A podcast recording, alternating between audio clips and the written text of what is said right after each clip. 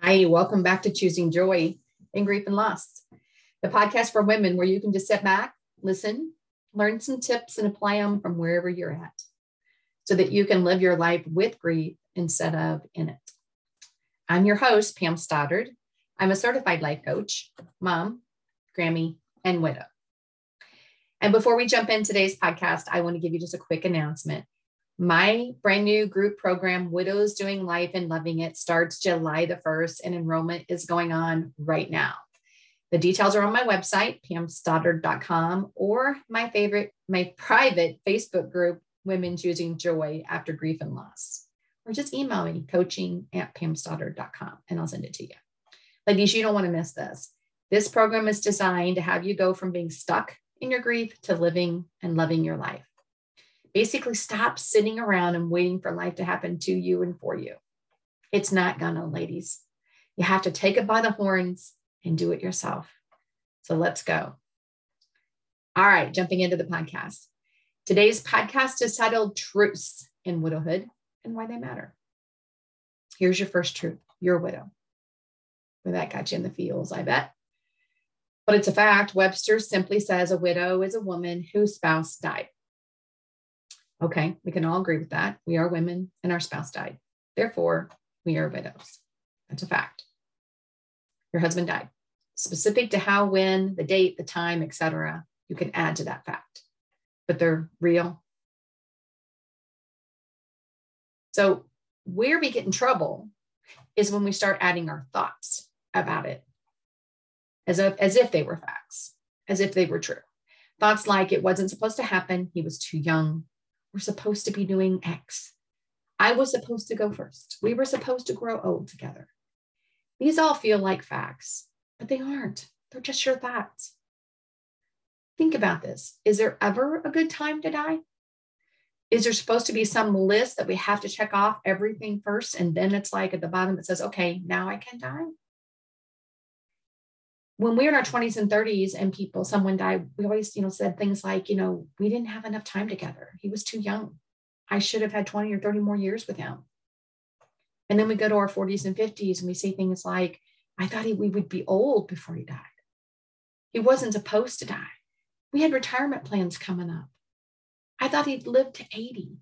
I didn't know he was going to die. Go back to your 20s. You said 20 or 30 more years and you had those, and now you're not happy with that either, right? 60 to 80-year-olds, was too young for his age. He was in the prime of his life. He was so young acting. We just got to the point of being able to enjoy our life together. I can't believe he passed away. He wasn't supposed to pass away. I was supposed to go first. So now we're at 1680, and it's still not a good time. There's never a good time. Any other day down the road is what we think today. But the truth is, we wouldn't accept any date. Because in our minds, in our story, it wasn't supposed to happen. Let's talk some hard truths. The truth is, it was supposed to happen, and you knew that it was. Not the when, and not exactly the how, but you knew that it would. You knew that people are born and people die. Every living person does. My traditional wedding vow said, till death do us part. You knew. So the facts are, as we know them right now, is you're a widow by definition because your spouse did in fact die. It was supposed to happen at some point, and you actually knew that it would. These are facts. But the thing is why do they matter? Why does the story part make a difference? Well, the story part makes a difference because they're lies and they keep you stuck in your grief. You're trying to make things different than what they are. Byron Katie says that you can argue with reality, but you're only going to lose 100% of the time. Wishing your life was different. You're wishing away your current life in the process. And I don't like wishes at all. Wishes aren't actionable. You can't wish something into existence. It's impossible. But that's where we're at. Wishing it was different, trying to make the impossible possible. holding on to these beliefs about when and how it was supposed to happen, how it was supposed to be different, and wishing that it away will still, it'll still your life. It's going to keep you in grief.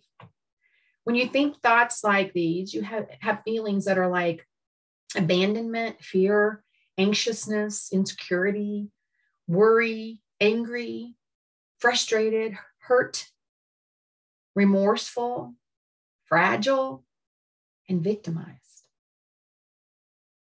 Can you relate to those feelings? Do you have any of these all mixed in with your grief and your sadness? You know, grief should bring sadness, should bring some loneliness, not that you're alone, but some loneliness. It should bring hurt and it should bring grief. But all these others, they're sucky feelings. Who wants to have those? Those are coming from your thoughts, not the facts. They're coming from your story, what you're telling yourself. They're coming from your battle with the reality, and you're going to lose. Let's look at some more facts here, right? You can change things around to facts. He was only 20, 30, 80, whatever, fill in the blank, right? We thought we'd have more time. That's a truth. Doesn't bring up any terrible, terrible emotions. He died first. I thought I would. I'm glad that he didn't have to go through this. Does that bring victimizing? No. He died at X age. I sure do miss him. That brings sadness. And we expect sadness. I knew we all died. I just didn't expect it to be now for him. It's a fact. And if he was here right now, we'd be doing X. You know, we'd be on vacation. We'd be in the Bahamas. We'd be something. It's a fact. Doesn't bring up a whole lot of terrible emotions. Makes you miss them. Brings up some sadness. We can deal with those. We know what those are, right? They're all true. They all bring emotional ties with them, but they bring normal emotional ties, right? Ones we expect. They sure don't victimize you and keep you spinning. Truths and facts apply in all areas of your life. You can take this and apply it anywhere. You can apply it when life is hard, when life knocks you down, when your friendships are stressed, when the kids are driving you crazy, when you become a widow. The best thing that you can do for yourself is just boil it all down to the truth, the simple facts. Remove all of the story out of it, your thoughts, remove your wishes, your supposed to be's, your could'ves, your would'ves, your should'ves, right? Stop they should have behaved this way. They could have done this instead. It was supposed to be like this. They shouldn't talk to me like that. They should have been here. Remove all those thoughts and make each one a fact. Like they didn't come by. I thought they would have versus they should have come by. I thought we would have had more years. He wasn't supposed to die yet. See the difference in those two? They're more subtle, but it's better. When you operate from facts versus the story of your life, it's so much less emotional. When I ask my clients to actually do what I call a thought download on whatever their problem is today, right? I ask them to just dump their thoughts on a piece of paper and write out all the details. And then I ask them to go back and circle only the facts. They have this whole page written down. And then they could only circle 1 to 3 facts out of it. The rest, as Andy Rooney says, hey folks, that's the rest of the story. It's a story.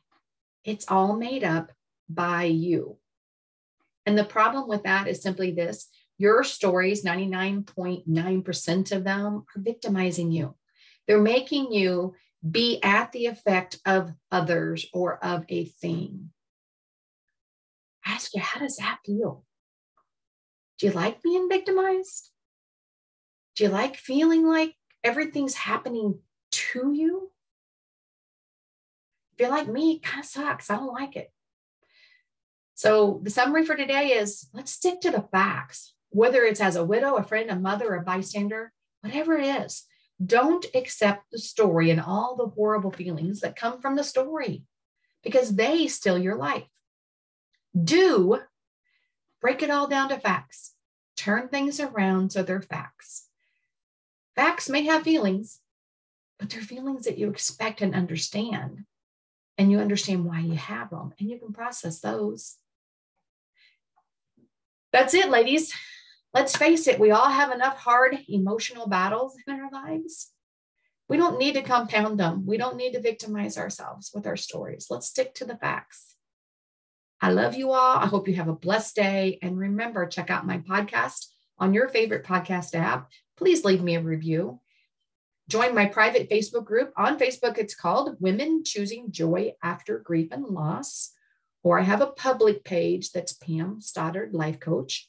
Or just catch me on Instagram, pam.s.stoddard, or my website, pamstoddard.com. Tune in next week. I hope to see you all there. Have a blessed week. Bye-bye.